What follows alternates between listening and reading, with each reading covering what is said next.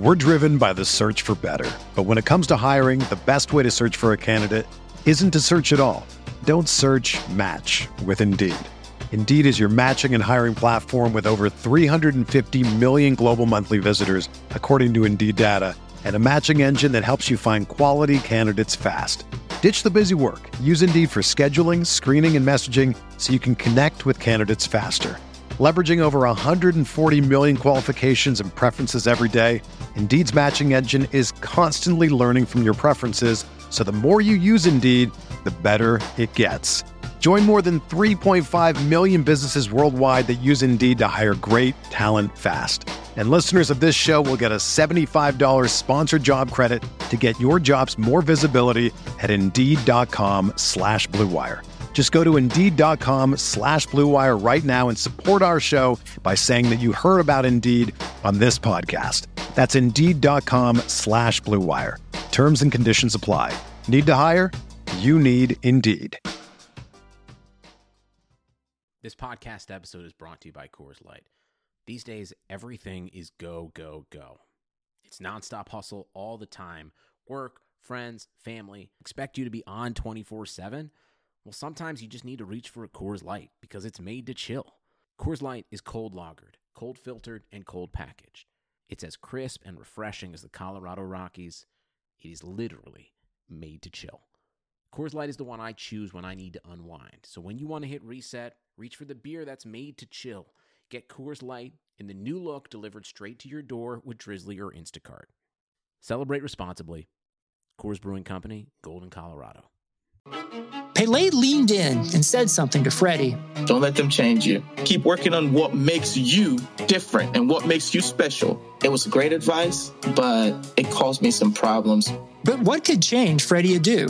Soccer is going to explode and it's going to be around this kid. We were the Beatles. Everywhere we went, it was the Freddie show. And with that came the expectation, and with that came the pressure. New episodes of American Prodigy drop Tuesdays from Blue Wire Podcasts. Blue Wire. New England sending QB Jimmy Garoppolo to 49ers. We believe we found the right guy. Garoppolo, quick pass, caught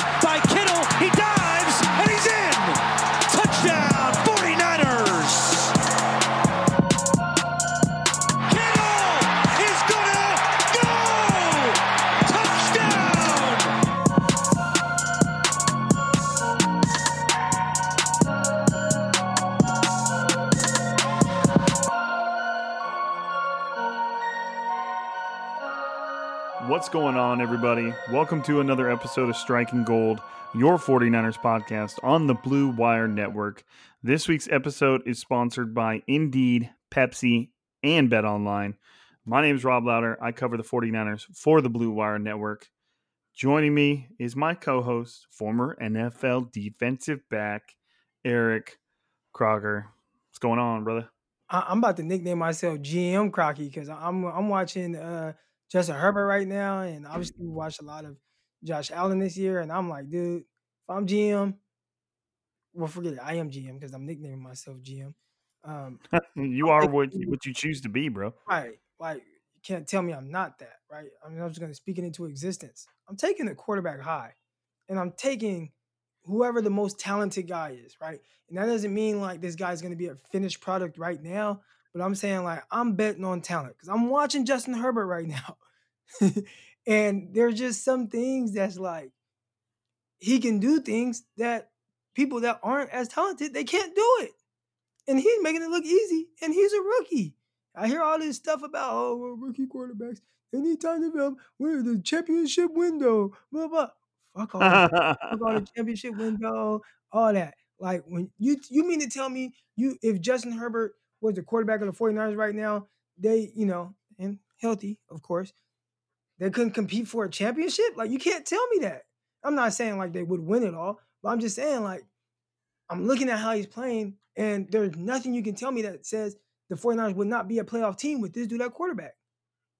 I, I'd say even even if say say the 49ers had Garoppolo and Garoppolo went down, and it's this guy instead of Mullens, 49ers would be going to the playoffs right now. They'd be a wild card team. I strongly believe that. with what I'm watching. It could be more than a wild card team. I mean, it, it well, you know, there's only one team that gets the you know the the bye now, so it's a little tough. But just just watching it, I'm just like, man, shoot, give give me the guy with the most talent, and I'm gonna bet on that, and I'm gonna bet bet on the process of getting this guy to understand what it is that I want him to do. Also, having these guys having a skill set that's easy to game plan around. I think that's the big part too, where it's like, hey, we don't got to do everything, but we're gonna do what this dude does well. And clearly, um, the guys that are more talented, they just do more things well, even if there's certain things that they aren't necessarily comfortable with doing right now. And I'm watching this game. Sorry, you guys, getting this little rant because it's about to be halftime in the Chargers game. But I'm just watching them, and I'm like, it looks easy for them. Now, granted, Raiders defense does suck, but I've watched a bunch of Chargers games, and this dude does the same stuff all the time. Not saying he hasn't had any hiccups or turnovers or anything like that, but every game he's doing things like wow. And his he don't got the offensive coordinator of the 49ers, and still somehow is leading the Chargers to I think they're the top 10 offense. They're actually the top 10 offense and defense. They're losing because of other factors like special teams and stuff like that. But no, uh, coaching, stuff like that. But no, this dude is legit. He's legit. And it's tough when you watch 49ers roll out Nick Mullens.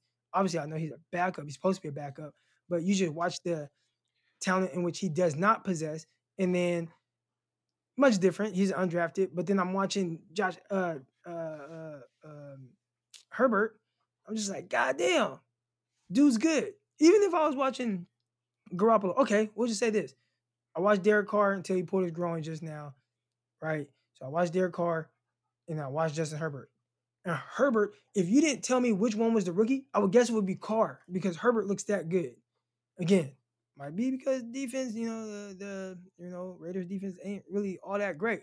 But even then, it's the plays that he's making, the throws that he's making, how he's driving the ball, throwing down the field, throwing on the run, moving, making plays on the run. Like he's doing a lot of good things. Now I just airmailed a third down pass on the goal line to uh, uh, Keenan Allen, but it's okay. I've seen him uh, dime a bunch of those. He's gonna have a little hiccups. Dude's really good. If I'm GM, GM Crocky, I'm betting on talent, and I'm taking. I'm not taking a guy like Kyle Trask or Mac Jones over Trey Lance, and it might be risky, uh, risky, but Trey Lance, big time talent, has a really nice skill set, can do a bunch of things with him. Maybe not as refined or whatever. You gotta whatever. Fuck all that. Give me the talent. all right. Well, and I, and I would say too that with with Kyle Shanahan's acumen and how good of an offensive coach everyone kind of anoints him to be, including me. I mean, he's a phenomenal coach. But he would he should also, in addition to his style of play calling and the offense he likes to run, he shouldn't have any problem tailoring his system towards the strengths of whatever quarterback the 49ers drafted if they went that way. Rob, we've seen this before, right? Has Kyle Shanahan not proven that he can do that? Who did who yeah, did little, little little RG3 action? RG3 action. Change change the whole damn offense, right? To fit his quarterback. And what they do, they went to the playoffs.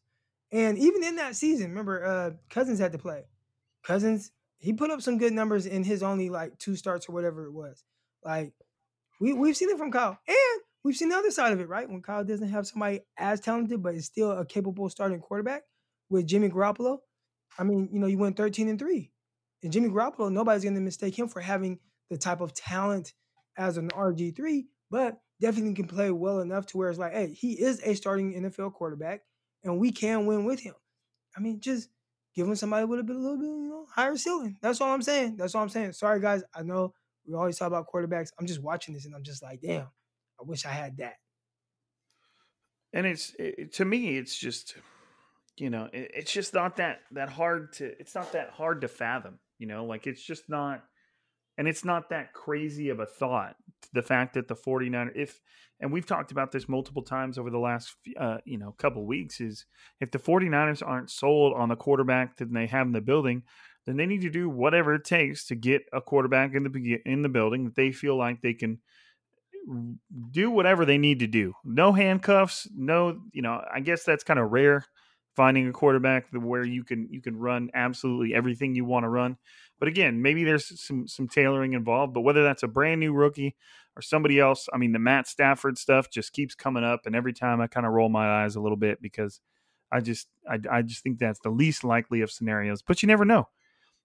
But if a guy like that becomes available, like a, a quarterback where you know that his his talent is vast enough to where he's going to be able to do everything you want him to do and maybe more then then you just do what you got to do to get him. Like i just there's just so much apprehension towards trading draft picks nowadays and it's like it's kind of like a hoarder's mentality you know what i mean? Like everybody just wants to have a lot of draft picks but then then they just spend you know years talking about all the picks that didn't work out right. So you know then then i'd rather have you know three or four players that i'm very very confident in that i gave up a lot of picks to get or trade up for or whatever than have seven or eight players that i'm kind of just so so about you know? It's right. just if if if the 49ers tra- have to trade up for a quarterback and then that means that they don't have you know they obviously don't pick until you know that means they don't pick until the fourth round and they don't have a first round pick next year and all that stuff. Who cares man? Like if you're confident about a direction then just go that direction. And i don't think and I, and I do think the 49ers have not had a problem with that. You know what i mean? They have seemed very decisive when it comes to trading for other players in the league trading up for a player that they love. So i do feel like if the 49ers have convinced themselves that a rookie quarterback is is their first round target i really am convinced that they will do what they need to do to go get it they've they've kind of just proven that they have no problem being aggressive in in in obtaining and the most widely talked about example of that is how everybody loves to talk about how the 49ers traded up for CJ Beathard as a, as if it's some huge deal um, you know, trading a, a, super late round pick to move up a few spots into the third round, like it was some, this is our franchise quarterback type deal. But hey, my point being, the 49ers wanted to get CJ Beathard when they wanted to get him. So they gave up a late round pick to go get him.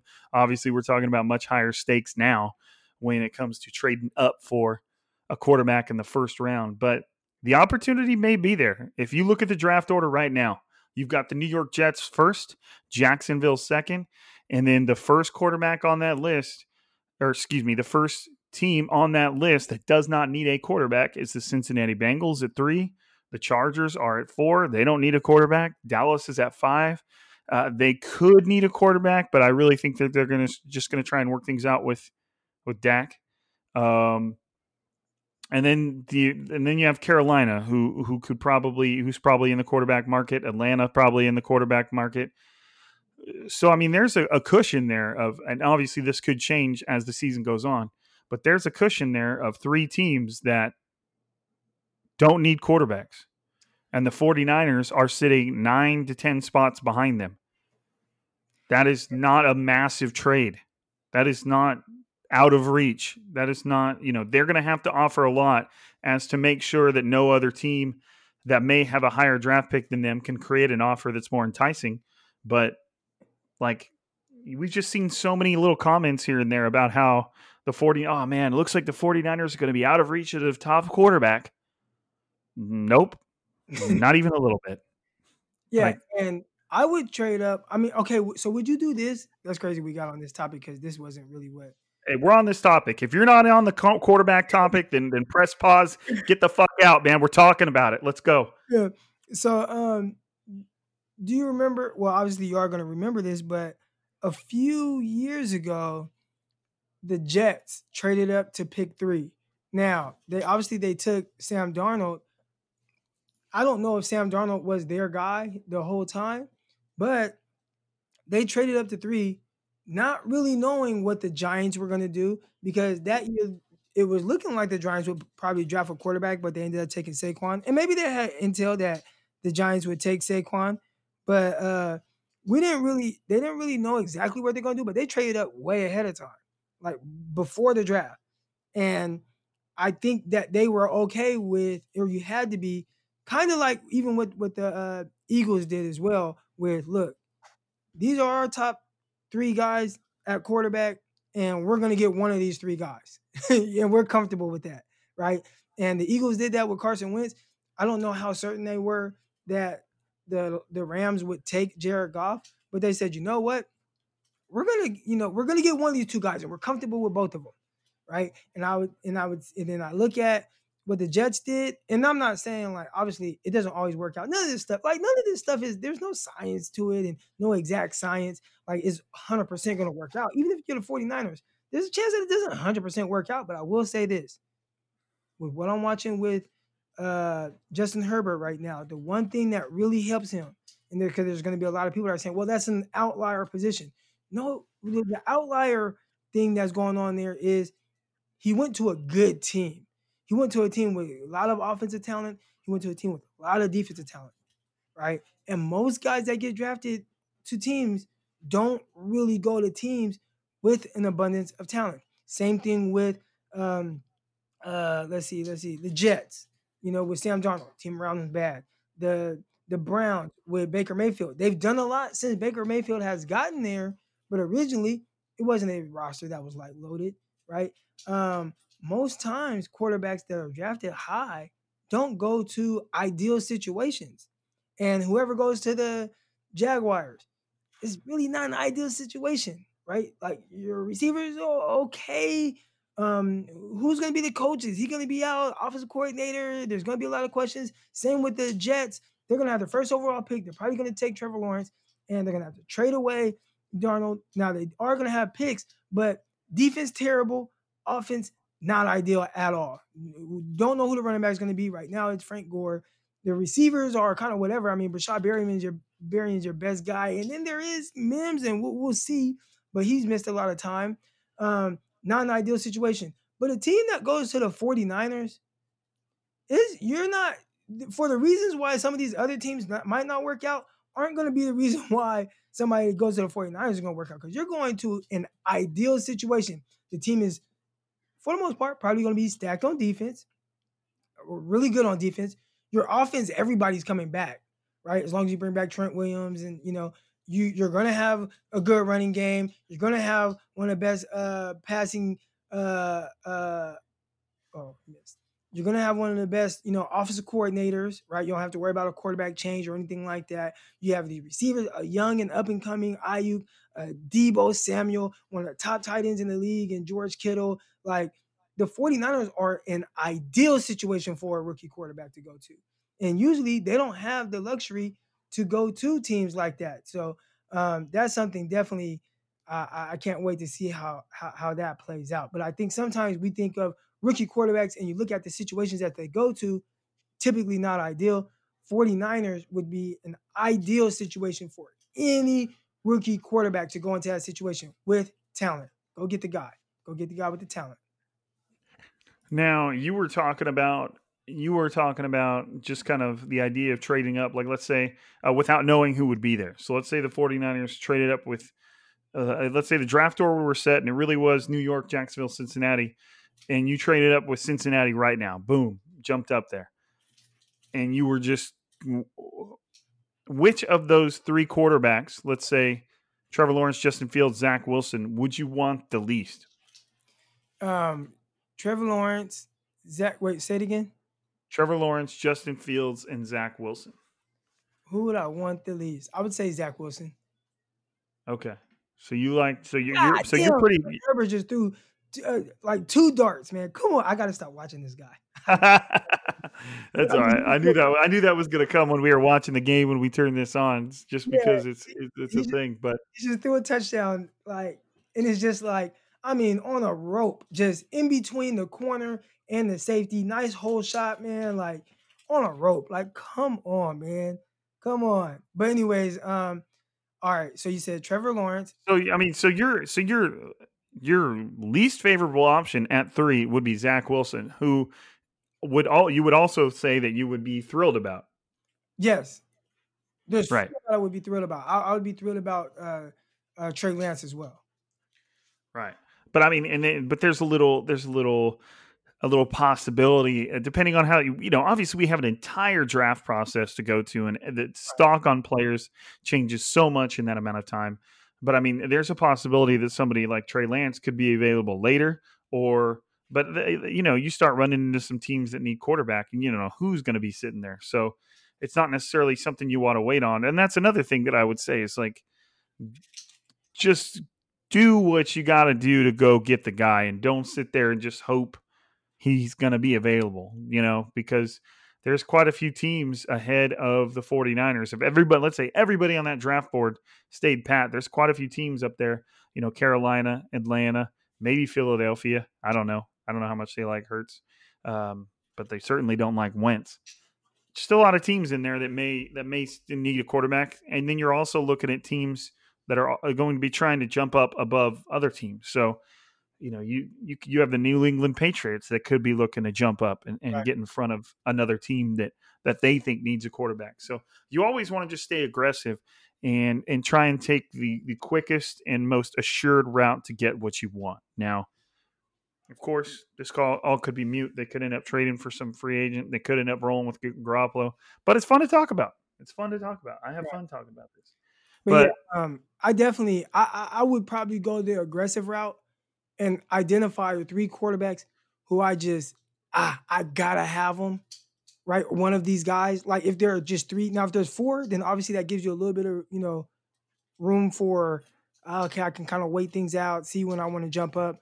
But if but if there if there are three that I just identify as like I love these three guys and I would not mind having either one of them, then you probably try to trade up for for uh, a top guy. Right. Just just just get up there. Just yeah. just get up I mean, there and like a top three spot, top three or four, how, whatever you got to do. Move up, give us some future picks or whatever, get up there and at least you know I get I I I'm getting a guy that I would love to lead my team going forward. And I think everybody looks at next year. I think once you if you go and you get this rookie quarterback on a, on that type of deal, I think you you kind of open up that Super Bowl window again, right? It was kind of closing, and you're like, okay, Garoppolo's contract, and you're gonna get guys, and, and you're gonna have to sign guys, and you're gonna lose some people and stuff like that. And that's typically how it shuts. You do something like this, and we saw it with Kansas City Chiefs. This busts that window back open and extends the period of time to where, hey, while these guys on recontract, because even even Patrick Mahomes right now, for the next two years, he's still. I know he re-signed for this year and next year. He's still playing on his rookie contract. So it technically was like it was a ten year uh contract that didn't kick in for two years, if that makes sense. You know what I'm saying? They didn't. Yeah, yeah. They just they just added years to his deal. Yeah, they just added years to his deal. So. They probably gave him a fat signing bonus so that he got some of that money right away. But yeah, you're just adding years to the deal. So, nah, definitely, man. Um, whew, I'm looking at this quarterback, man, just got me feeling some type of way. Um, and, and again, it's probably it's probably not going to always work out exactly how you want. But if I'm the 49ers and I'm looking at our roster, it's like, man, we have a good roster. Got to get offensive mind head coach. Why not do what you got to do to get a guy that for you're gonna really love for the long haul, long haul, and the guy you're not selling for? Because think about it like this, like, you know, it it like you said, the draft picks, people kind of overvalue them a little bit. Like obviously you want to be able to move and things like that. And they've done things for them, but you want to use them as pawns, just like they are. And if you, you know, everybody's always to look at the guys who did not work out. And it's like, well, and there are always going to be guys that do work out, but go get guys. If you really like a guy and and you think he's really gonna, you know, help you in the future, man, go get him. And so that, that's what I would do. I, I liked your thought process of if there are three guys you really like, try to trade up to the top three and you'll be able to land one of those three guys. As long as you're okay with one of them. I mean, no matter what, the 49ers aren't going to. It seems like the two quarterbacks coming off the board, one and two, is going to be inevitable. Now, if if Cincinnati they have a two game lead, as you could put it, on that number three spot, and let's say let's say you only like two of them. You know, let's say you're not a big Justin Fields Fields fan as a GM, and but you still think most teams are, and you're like, okay, I still think Jacksonville is going to go with Fields. So at that point, maybe you have your offer ready. Maybe you've already talked to Cincinnati and said, look, if Fields goes number two, then we are trading up with you, and here's what we're giving you. That happens all the time. Uh, I believe that someone had a trade offer worked out with Denver a couple years ago, and they thought there was no way that Bradley Chubb was going to make it to them. And they already had a trade worked out with another team. And once Dra- Bradley Chubb was on the board, they were like, uh, called him back and said, I'm sorry, we, we can't trade anymore. So teams will work out stuff ahead of time and, and they'll be honest and say, look, if the scenario plays out how we want it to, then we're going to come up and, and we'll, we'll be trading up with you. And here's what we're getting and all that good stuff. So maybe the 49ers do that. Maybe they see two quarterbacks go off the board that they were hoping would, and the one that they want is left at number three, and then they call the phone and boom, there it is, stuff like that. So um, obviously we have an entire offseason to talk every little draft scenario, which is going to be fun. I think that's going to be fun considering how many different aspects of, you know, we'll have podcasts where we're talking about, hey, if the 49ers want a quarterback, what are they going to do? Let's say the 49ers want to sit tight. What quarterbacks could be available? Let's say the 49ers end up going with Garoppolo. What targets are worth trading up for? All this, you know, the possibilities are endless, folks. So let's get a uh, let's get a quirk word in from a quirk word. You know, you heard it here first. Uh, a quick word in from our sponsors. Then we'll come back and we're going to talk some Dallas and some 49ers.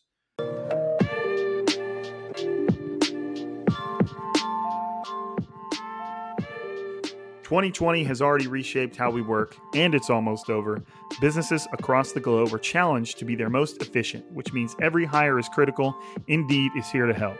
Indeed is the number one job site in the world with more total visits than any other job site, according to ComScore. Indeed helps you find quality candidates quickly so you can focus on hiring the person you need to keep your business going. Unlike other sites, Indeed gives you full control and payment flexibility over your hiring. You only pay for what you need, you can pause your account at any time, and there are no long term contracts.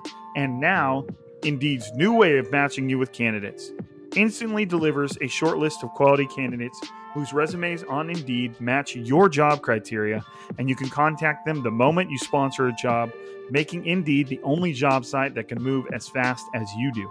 Right now, Indeed is offering our listeners at Striking Gold a free $75 credit to boost your job post, which means more quality candidates will see it fast. Try Indeed out with a free $75 credit at Indeed.com slash BlueWire this is their best offer available anywhere. Go right now to Indeed.com slash BlueWire. Offers valid through December 31st. Terms and conditions do apply. Thanks to a lack of natural athleticism or commitment, or overbearing sports parents, fewer than 1% of 1% of 1% of people will ever play professional football. But instead of entering the NFL, they've joined another league the League of Football Watchers. This football season will be different, and Pepsi is here to get you ready for game day, no matter how you watch. Because right now, an ice cold Pepsi may just be the best part about watching the 49ers. Pepsi is the refreshment you need to power through any game day. Because Pepsi isn't made for those who watch the game, it's made for those who watch it. Pepsi, made for football watching Go to madeforfootballwatching.com to check out the latest football watching content from Pepsi.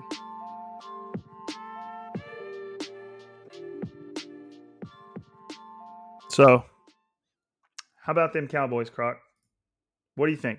What are we thinking here? Now, one thing that I would like to relate this to is when the 49ers lost to Washington. I think it was the just a little bit after they lost. Somebody got in my I can't remember what exactly I tweeted, but somebody was was on my Twitter, and all they said was, "Well, you know, at least you know they're going to beat the Cowboys." And then I, I remember replying to that person with a, a, quote tweet, and basically it was that that gif where he's like, "You sure?" and and so I mean, what are your thoughts, man? What are you what are just your general thoughts of the Cowboys right now? And and are they are the 49ers the better team? Are the Cowboys the better team? Who do you see walking out of there with the dub? All right, so I, I definitely feel like even in this kind of battered matchup or whatever, it's weird because the Cowboys have some better players, but like really kind of, I mean, when you look at their offense, right? You know, they got Ezekiel Elliott, even their backup running back, Pollard, like he's terrific. Um, you look at their receivers and you got CeeDee, Amari Cooper, uh Gallup, like they're legit there. Even uh, you know, Schultz, right? I mean, you know all about their tight end. Like You know, he's solid. Um, but their offensive line, terrible. So that's kind of like offsets things. And then you have Andy Dalton. I would take Andy Dalton over Nick Mullens any day of the week, right? So when you look at just kind of their offense and what they should be able to do, you like their offense better than you like the 49ers offense in theory, right? 49ers kind of going out there.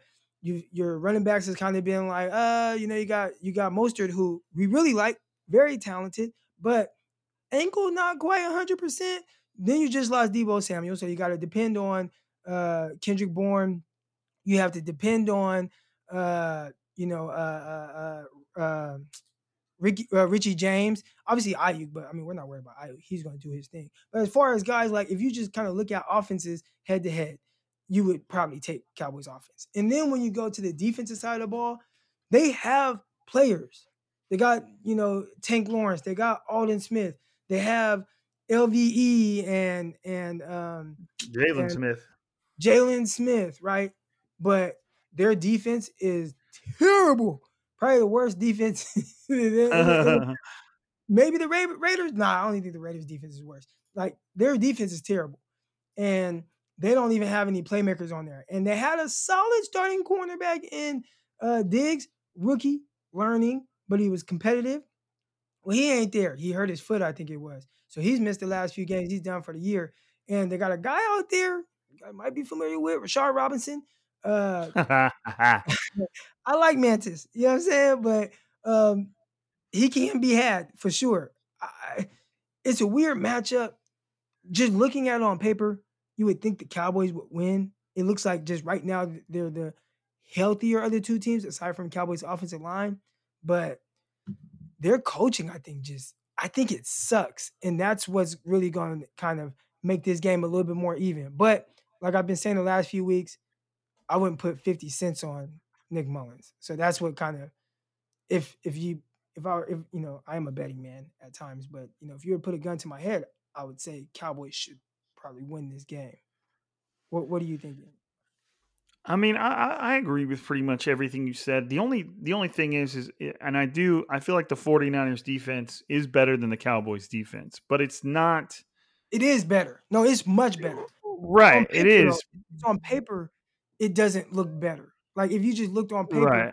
obviously they don't play on paper. But if you looked on paper and like, okay, would you take Tank Lawrence or Kerry Hyder? You know, Hyder was having a better year, but you know, I mean, Tank Lawrence is the twenty million dollar a year guy, right? You look at the other end, um, you know, I don't even know Dion Jordan, right? Because you know, we'll say Armstead, you know, he plays inside. You know, you got Dion Jordan. You would probably take Aldon Smith over Dion Jordan, right? Like, you know, you look at the linebackers. I'm taking Fred Warner and Greenlaw, but Jaylon Smith and LVE, they're not they're not bad. Like, I mean, they've been bad this year, but in theory, who they kind of are, they're not bad. You know, it's just I don't know, just looking at it on paper. But 49 secondary, I think is much better. And I think 49 just coaching, like with Robert Saleh, I think that's what kind of much better. I think I think maybe where my I feel like eh, eh, maybe my my apprehension for the 49ers stems from Dallas's ability to score. Now, obviously they're running on a backup too, but Andy Dalton is miles ahead of Nick Mullens. He's he's had a ton of starting experience and he's had some really really really good seasons. Now, obviously he's had his moments where specifically, you know, late in the season where he kind of has some some regrettable decisions, but Andy Dalton is a talented quarterback. And and I feel like from what I've seen from Dallas, they're kind of starting to hum and, at the right time. You know, they're starting to put up points. They've got Andy Dalton. They have Ezekiel Elliott, who's just been okay. But I think Ezekiel Elliott's struggles kind of stems from the fact that Dallas's offensive line is is is as is like Dallas's offensive line is like the 49ers team as a whole. There's like one person there that has been there the whole time. I think you were telling me before the podcast, Crocker. So, Connor, Connor, uh, gosh, I think Connor Williams, I think his name is from right. Texas, I, I, believe. He's the only. And he's he, been the left guard, and he's been the only guy. Everybody else has kind of been a revolving door at, at all other positions. Right. So you've you've got a, a, a, beaten down offensive line, but you still have Andy Dalton, you still have Ezekiel Elliott, and then you have what is arguably the most talented group of receivers in the NFL You've got Amari Cooper. You have CeeDee Lamb. You have Michael Gallup. Uh, who else is in there? Makes plays. Uh, I don't know. Dalton Schultz isn't a bad tight end. He's actually looked okay as far as a receiving tight end. So they've they've got a nice little group there. And so they have what they they have what they need. The pieces are in place to to give the 49ers a matchup. Now, where the discrepancy lies for me is this even though Dallas's defense sucks, it's what Crocker said. Is Nick Mullens going to be able to take advantage of what we know is a depleted and you know underperforming defense? Is he going to be able to take advantage of that, or is he just going to find ways to make it a game?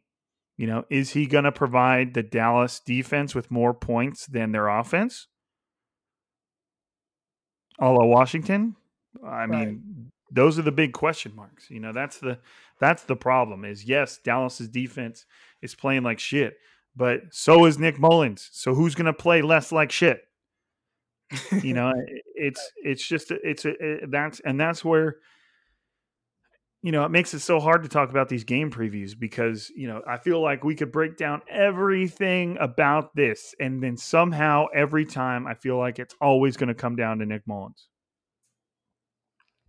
and it's it's so boring in a way. You know, of course it's going to come down to Nick Mullens, but it's yeah, but it's you know if we there were times when we said that about Jimmy Garoppolo, where it's all going to come down to Jimmy Garoppolo. There were times where we just assumed Jimmy Garoppolo would ball out, just depending on on how things had gone as of late. So it's just there's so much more reliance on Nick Mullens, and and Dallas's run defense is horrible, but and you've mentioned this on Twitter recently, Croc, because Nick Mullens is is so unthreatening as a quarterback. Defenses are stacking the box, they're blitzing, they're they're they're rushing however many guys they want to rush, and they just don't feel that bad about what could happen through the air. Listen, I saw a stat on Twitter. It was um, like the top running backs who faced uh, an eight man front, right? And at number one, it was uh, I want to say Raheem Mostert. So Raheem Mostert faced a higher percentage of eight man front than any other running back in the NFL. You know who was number two? Uh, Jeff Wilson. Jeff Wilson. How crazy is that? How crazy is that? Now it might be flipped. It might be Jeff Wilson and Mostert, but regardless, how crazy is that? That the running backs that face the most eight man fronts in the NFL. The, the, the 49ers have both of them. It's and and that and that prop, you know, Jimmy Garoppolo has been the quarterback for some of these guys' stats. So it's like it just means that defenses, whether it's a little bit of Jimmy Garoppolo that we've seen this season or the lot of bit of Nick Mullens that we've seen this season, they don't respect anything that we're putting behind center so that they're just going to load up the box. They're probably playing a ton of man coverage. And, and they're just saying, look, we don't even really care if your guy manages to get open because we don't think your quarterback is going to hit him or see him. You know, so it, it, that and that's why they just it's just stacked boxes and uh and not a lot of uh, yards per carry. You know, everybody likes to talk about, oh man, Dallas is Dallas is horrible on the ground. We could really run the ball if all things were equal and you had a confident quarterback that could threaten defenses through the air, yes, the 49ers would probably be able to take advantage of a Dallas defense that can't stop the run very well. But that was they're going well, right? Where Buffalo, that was everybody's thing where it's like, hey, Buffalo, their their defense, their run defense is terrible. You can run off the edge and yada yada yada. And my biggest thing was, well, that would be nice, but the 49ers have Nick Mullens at quarterback. And if I'm and if I'm Buffalo, I'm loading the box and I'm making Mullens beat me, and I'm gonna, hey, I'm not gonna lose by the run. And the 49ers had what 80 rushing yards, and they could never really uh, get in a rhythm offensively to be able to run the ball like that. You know what I'm saying?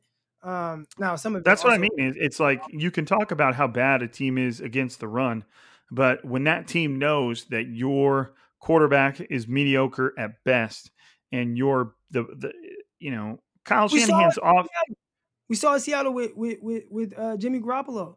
Remember, Seattle was the worst pass defense in the NFL. And what happened?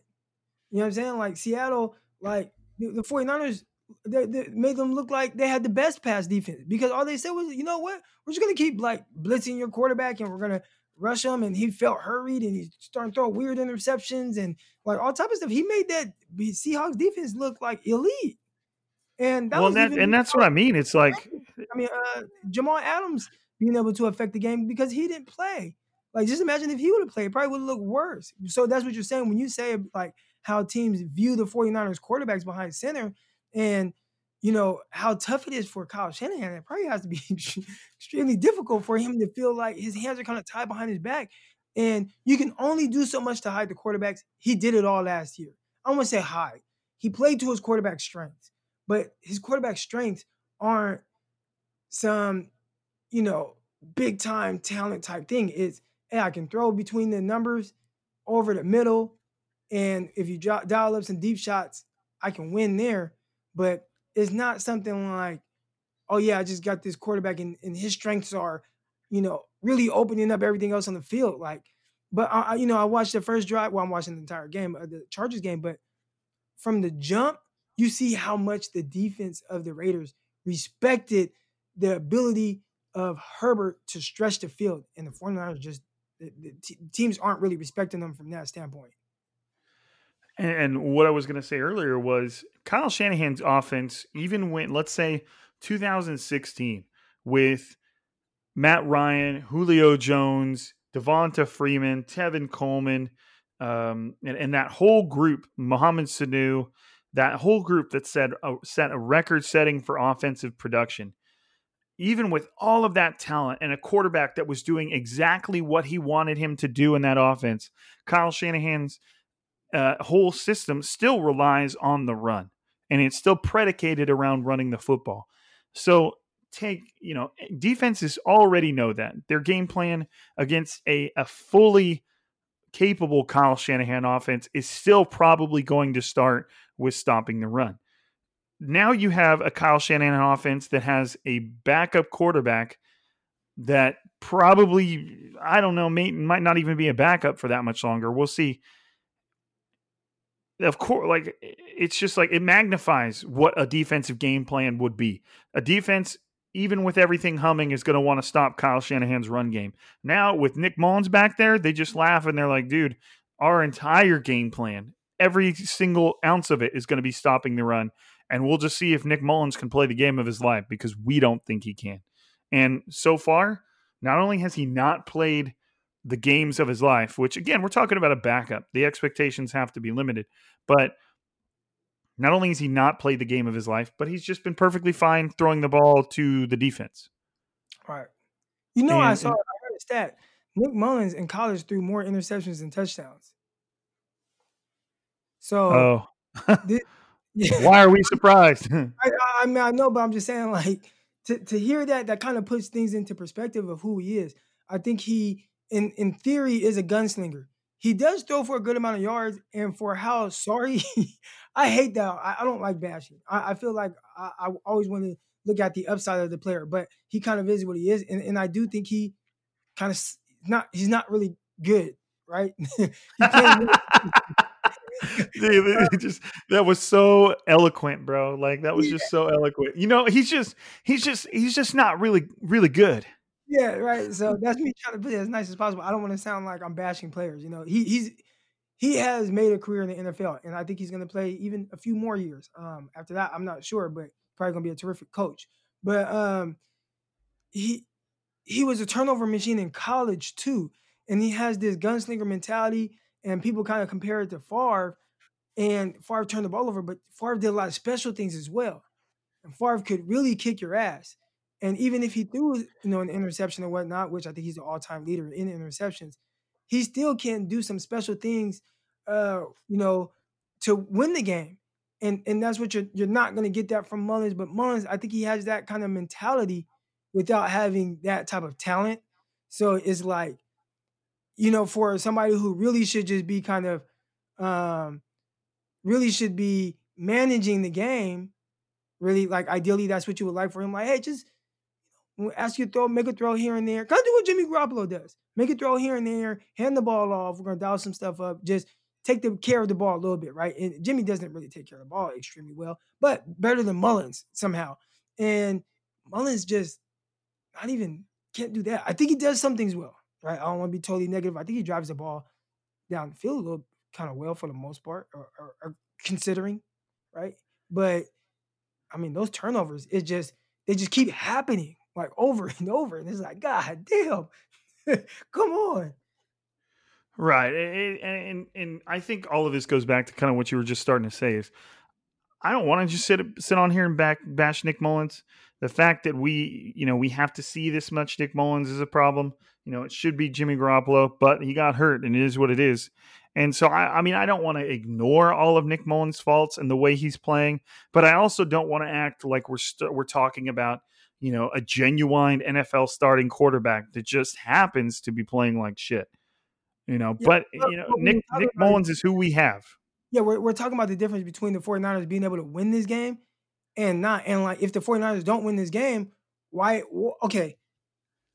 Say say say the 49ers lose this game. Why do you think they lose it? Nick Mullens.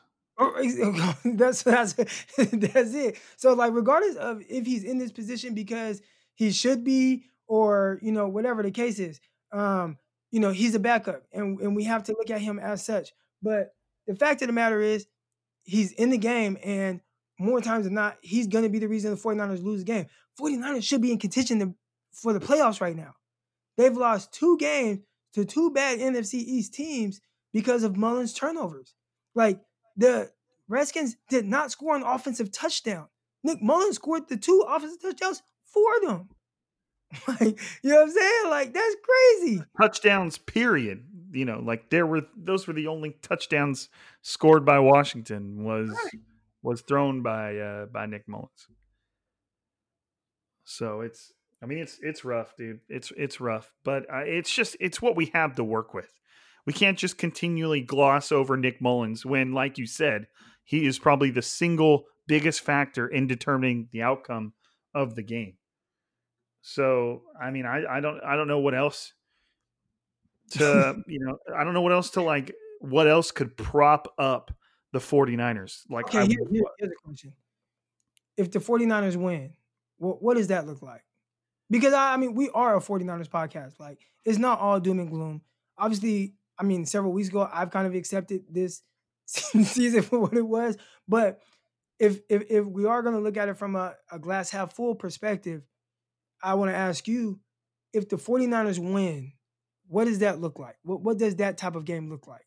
What, statistically, and what do the 49ers have to do to win? I think it all, I, I think the defense has to play. I think in any scenario here on out, because you're looking at the Cardinals and the Seahawks, I think in any scenario from here on out, the defense has to play its best game, kind of like how it did against Washington, even though it's going to face better offenses.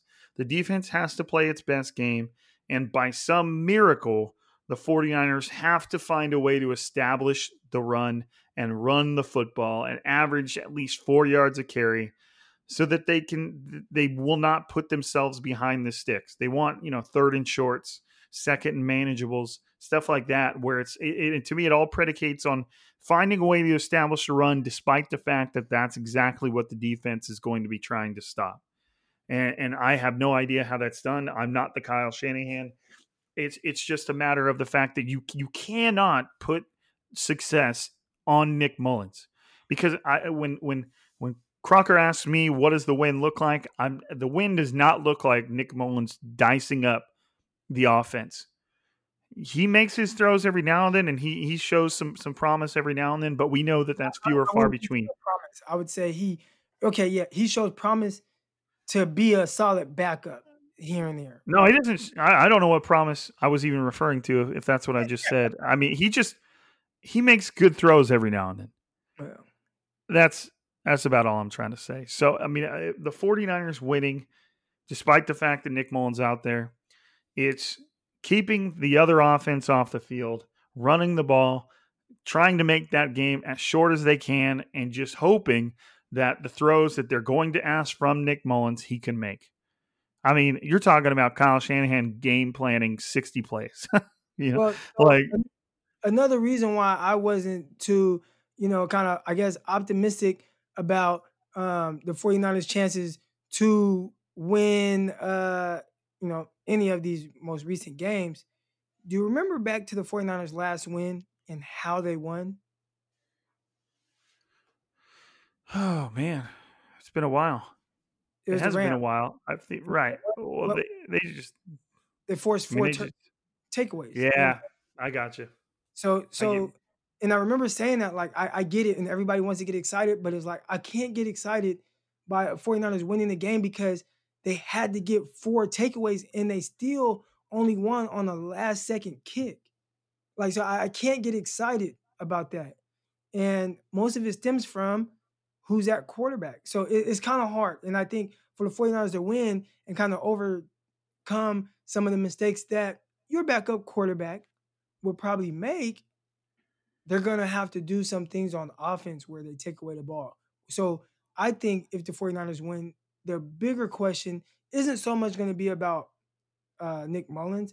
It's going to be more so about how does Andy Dalton play and what do you do to make him uncomfortable? And I, I think that's where if the 49ers win, it's it's going to have to be on that side of the ball. And that's and that's exactly what you said when that game happened. It was like, man, that's great. You know, the 49ers defense was dominant, but and we both kind of agreed like we can't like it's not going to be consistent. That's we can't expect that from the defense every time. And then, you know, uh, what we could what we can expect and what what we can kind of hope for is what they did against Washington is really minimalize an offense's ability to do whatever it can do. Now, the Dallas offense is a lot more potent than Washington's, but it it's just a matter of like it's just unrealistic to expect the defense to do that at such a consistent level. You well, know, and, and, and well. I mean, like, even last week, the 49ers defense played tremendous, but they didn't get a defensive touchdown like they did against the Rams. They didn't take the ball away four times. And I think it's going to take that type of heroic effort from the defense to get the 49ers to, you know, be able to win this game. You know what I'm saying? Like that that's Right. what like they can play well, but they have to kind of play it out of their minds, you know? right, they do, they do, and that's you know that's just what it comes down to. That's just what you you're basically everybody has to do what they can to overcome what Nick Mullens is going to do, which to me means running the football despite the fact that everybody's going to be expecting you to run the football and then the defense has to play out of their mind. Right. You know, it's it's it's it's it's mind blowing. Did you see something about Nelson Agholor's finger? Yeah, it was crooked. Oh, he broke it. Um, he's back in though. They just popped it back No. in. It's probably a little dislocated. Damn, know, that probably hurts like hell. You know, they just had to fix that real quick. well, I'm in the fantasy football playoffs, man. It would be it would be nice if he could uh, he could do a little bit more than he's doing because now Agholor's dislocated his finger finger finger and Derek Carr is out of the game. So it's like the the universe just does does not want Agholor to have a successful game for me. They threw it. They threw it to. Uh, I mean, after that happened, they threw the ball to Nelson Agholor in the end zone. He got pass interfered by Chris Harris Jr. and they got the ball on the one. They scored a touchdown. with Right. Josh. So they tried to get you your points, man. They threw the ball Mhm. into the end zone at Nelson Agholor. Right. Yeah, that was a you know, it's just it's it's the ebb and flows of fantasy football. And Agholor put up 22 points last week. He's been like he's kind of up and down, but lately he's been a little more consistent and been good. Uh, but you know, the moment I try and trot him out there in the playoffs, it, you know, that's how it works, man. But yeah, it's a little risky. all right. Well, I don't know, man. I mean, I think we I think we covered it pretty well. Let's hope the the the defense. Let's hope the defense just dominates and the offense can can can hum. Can I don't know what you want to call it, man. Like just whatever the the anti Nick Mullins offense looks like. Whatever you have to do to keep him from throwing the ball to the defense. That's what you do. And and I would it's to me it's as simple as running the football, but it's not that simple when the that's exactly what the defense knows you want to do. So Yeah. it's tough. It's tough. And Kyle Shanahan even said it himself this week at a press conference. Uh, he said, you know, look, like most people don't like a backup quarterbacks, especially if you have to see too much of them. He's like, they're meant to come in for one to two to three games, and that's it, you know. But once you start to see too much of them, nobody likes them. Right. Yeah. No, it's not. It's not ideal. You know, that's that's exactly what's happened to Nick Mullens. Like everybody was cool with that one game against Oakland where it was awesome, but once you got to see too much of them, it's like, man, I'm I'm good on this. I think even then it was just like, oh, you know, there, maybe there's something. And then you watch them this year, and it's just like, oh, hell. No. Well, the Giants game, it was like, oh yeah, um, watch out, Gar- uh, Garoppolo. And then after that, it was just like, hell no, this dude's shitty.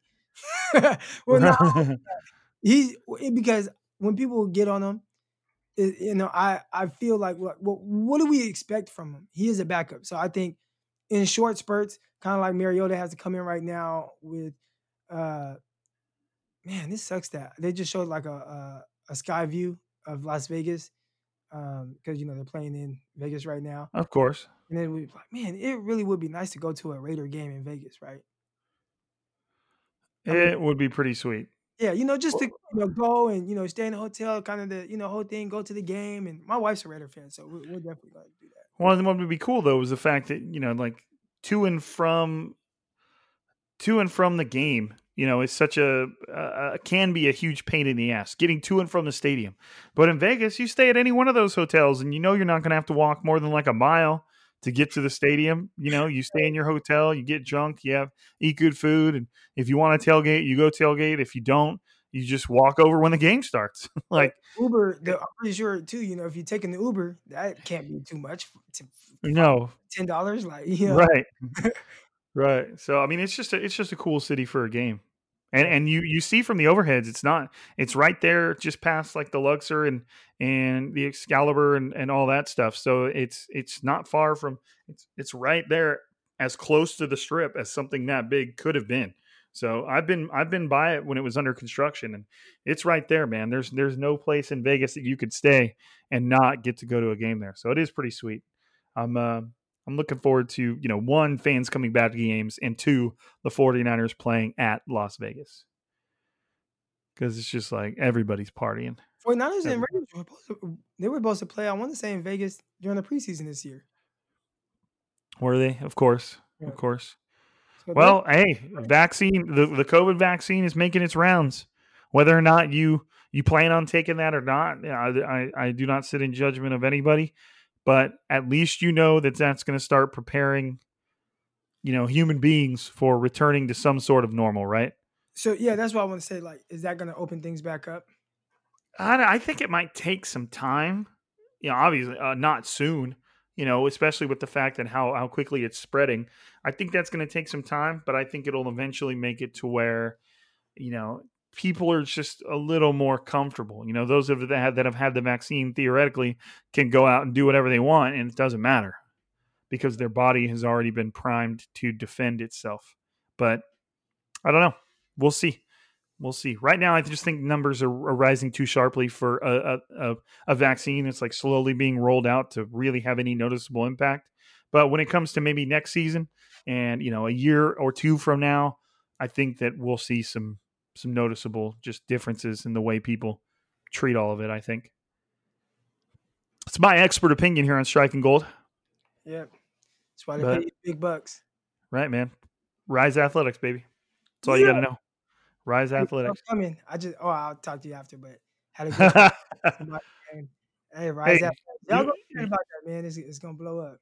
Yeah, don't I mean don't you don't have to know too much about it right now. Just just remember the name Rise Athletics. Yeah because it's coming. But all right, guys, that's it for us. I appreciate everybody listening right now. Without you, you know, and, and, let me see if I can. Eh, can I open? Can I get to this fast enough to open it?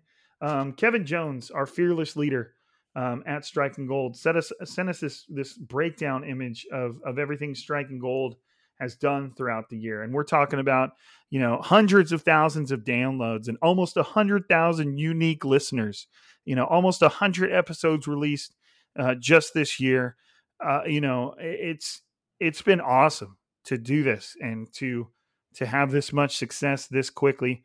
I mean croc and i have have not been doing this for for a very long time. So uh, for to get all this support this quickly, we're only expecting it to grow.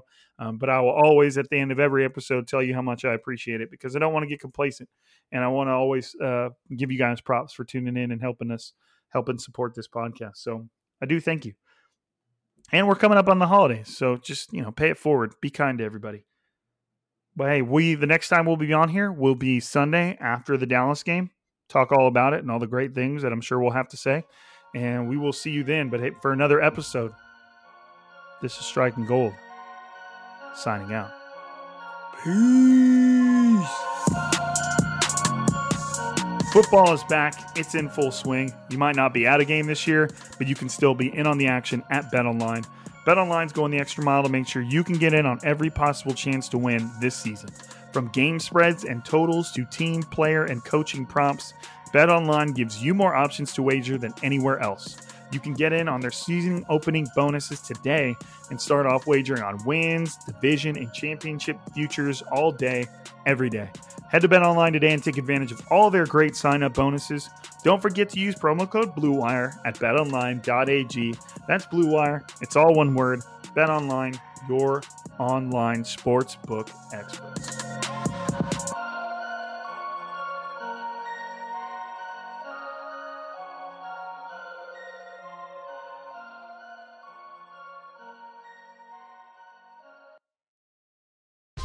Whether you're a world class athlete or a podcaster like me, we all understand the importance of mental and physical well being and proper recovery for top notch performance.